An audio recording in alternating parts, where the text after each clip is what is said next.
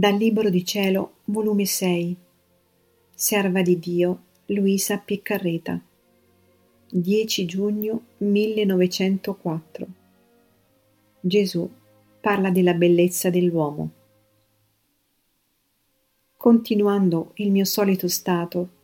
quando appena è venuto il mio adorabile Gesù, tutto mesto e dolente, mi ha detto Ah, figlia mia, se l'uomo conoscesse se stesso, oh, come si guarderebbe dal macchiarsi, perché è tale e tanta la bellezza, la nobiltà, la speciosità, che tutte le bellezze e diversità delle cose create in sé raduna. E questo che essendo create tutte le altre cose della natura, per servizio dell'uomo,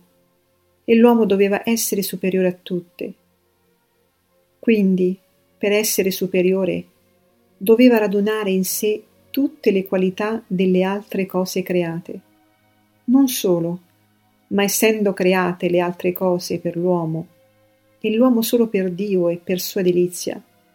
di conseguenza avveniva che non solo doveva radunare in sé tutto il creato,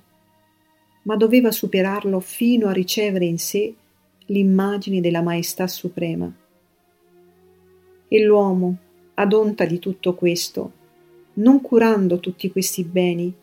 non fa altro che lordarsi delle più brutte sporcizie. Ed è scomparso. Ond'io comprendevo che succeda a noi come ad una povera, che avendo ricevuto una veste d'oro tessuto, arricchita di gemme e di pietre preziose, siccome non se ne intende,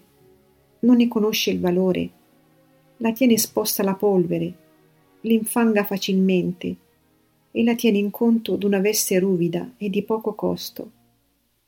di modo che, se le viene tolta, poco nessun dispiacere ne soffre.